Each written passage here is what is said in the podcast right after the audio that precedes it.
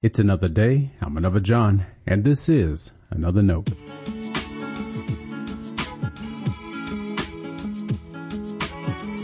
Today's edition of another note is titled Marvelous.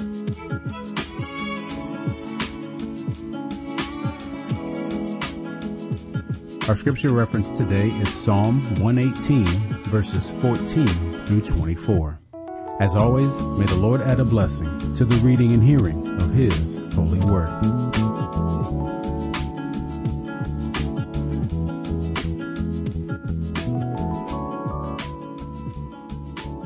The Lord is my strength and my might. He has become my salvation. There are glad songs of victory in the tents of the righteous. The right hand of the Lord does valiantly.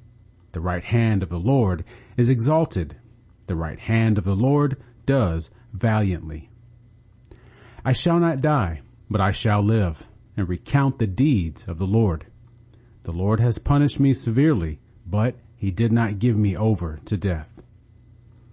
Open to me the gates of righteousness, that I may enter through them and give thanks to the Lord. This is the gate of the Lord. The righteous shall enter through it. I thank you that you have answered me and have become my salvation. The stone that the builders rejected has become the chief cornerstone. This is the Lord's doing. It is marvelous in our eyes. This is the day that the Lord has made. Let us rejoice and be glad in it. This is the word of our Lord. Thanks be to God.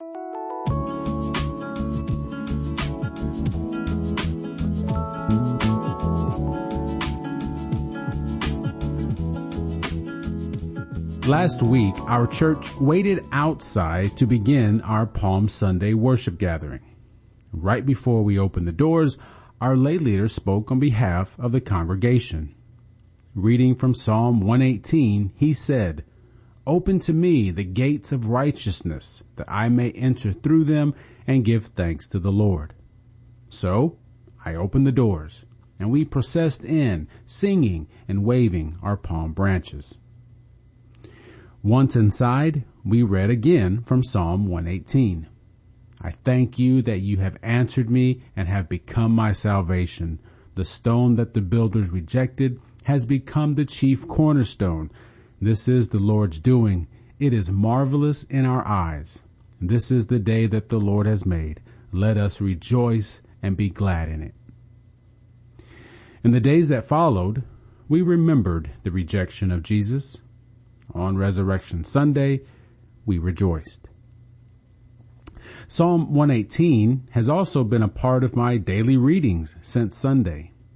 For me, it's been as if I'm asked repeatedly, is it still marvelous to you?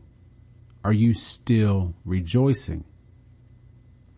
With all the festivities surrounding Easter, it's good to ask, is Christ still the cornerstone? I took a peek at Wikipedia to look for some insight about cornerstones. The first three sentences solidified for me Psalm 118's importance. It first states the cornerstone is the first stone set in construction. Yes, Colossians tells us Christ is the beginning, the firstborn from the dead. Then we recall that all other stones are set in reference to the cornerstone, that the rest of the building takes its form from the cornerstone, as we do in Christ. Finally, Wikipedia tells us over time a cornerstone became a ceremonial masonry stone. That seemed like a strange opening sentence. I took it as a lesson. This is where we need to be careful. Psalm 118 gives us that great image of the builders rejecting the stone we set as the cornerstone. The builders despised and turned away from it. We gave it a holiday. If we're not careful, ceremony rules faith. No, we may not despise what we celebrate, at least not intentionally, but if we dilute it beyond recognition, what's the difference? Resurrection is no mere holiday. It's the power of God demonstrated in Christ Jesus. It displayed God's will for the cosmos, God's victory over sin and death, and God's way of justice and love. If we enter through the gates of righteousness, we need to see the cornerstone. Ceremony takes a back seat. Our worship and devotion should center our wills and priorities on Jesus, not just help us feel good about the day. With the inspiration and help of the Holy Spirit, our risen Lord shapes who we are and what we do. God made Jesus our cornerstone. Lord, keep that marvelous in our eyes. Stay blessed. Thanks for always supporting Another Note. This is our daily devotional. I'll keep writing and recording as long as you keep listening and we keep growing.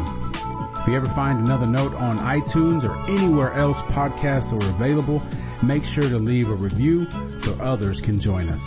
And the easiest way to connect with me is online at anotherjohn.com. God be with you.